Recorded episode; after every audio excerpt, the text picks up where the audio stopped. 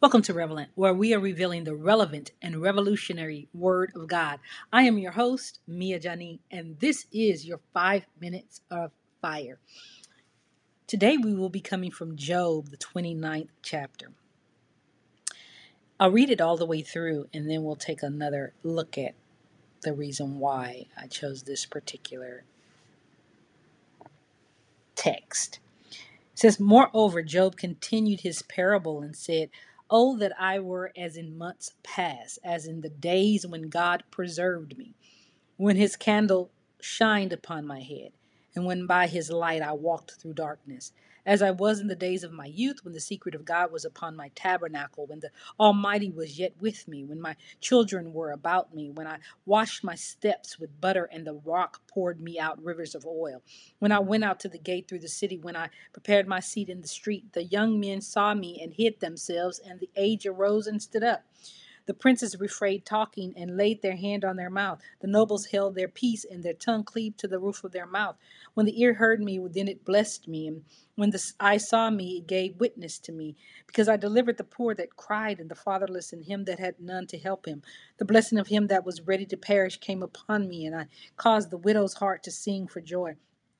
I put on righteousness, and it clothed me. My judgment was as a robe and a diadem. I was eyes to the blind, and feet was I to the lame. I was a father to the poor, and the cause which I knew not I searched out. And I brake the jaws of the wicked, and plucked the spoil out of his teeth. Then I said, I shall die in my nest, and I shall multiply my days as the sand. My root was spread out by the waters, and the dew lay all night upon my branch. My glory was fresh in me, and my bow was renewed in my hand. Unto me men gave ear and waited and kept silence at my counsel. After my words they spake not again, and my speech dropped upon them. And they waited for me as for the rain, and they opened their mouth wide as for the latter rain. If I laughed on them, they believed it not, and the light of my countenance they cast not down. I chose out their way and sat chief, and dwelt as a king in the army, as one that comforted the mourners.'" You know, when we look at the story of Job, we understand that what happened with God is he first said, he told the enemy, "Have you tried my servant Job?" And Job is here showing kind of the way his life was before the calamity happened, right? Before he was tried. And he had a wonderful life. He was prosperous. He was doing great. He had honor. And when we look at the person who is in suffering, when we look at the person who's being persecuted, when we look at the person who's being tried, you know, we don't often look at them as a blessed person, but we know the end of the story for Job. He received double for his trouble. He received double prosperity and double honor, and even honor for his children.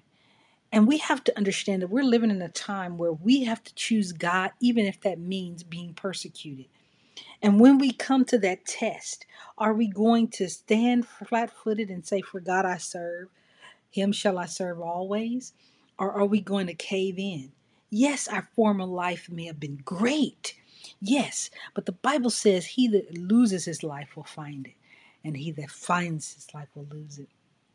And I say to you that we have come to a day, even yes, in the Western church, where we're going to have to not be enemies of the cross of Christ, not be ones that are not going to be in sometimes persecution. You know, the Bible talks about the kingdom coming, and we have to be able to be prepared for the persecution that comes as a result of being in God's kingdom. No, this isn't church as usual. This isn't about religion. This is about having relationship. And if you follow Christ, you have to know that he was persecuted for without a cause, just like Job was persecuted without a cause. You know, Job lost it all, but he got double for his trouble. Are we willing to stand for Christ no matter what it means the loss of? This is the question. And if we're willing to lose our life, our honor, our prosperity, and the things that of this world for the greater glory, then we are on the way to seeing the kingdom of God manifesting in our lives on earth as it is in heaven. This is our charge. This is our charge to us.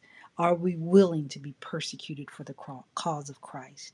Are we willing to go through those things that may not seem like they're God, but that in the end we will receive double, just like Job, for our trouble?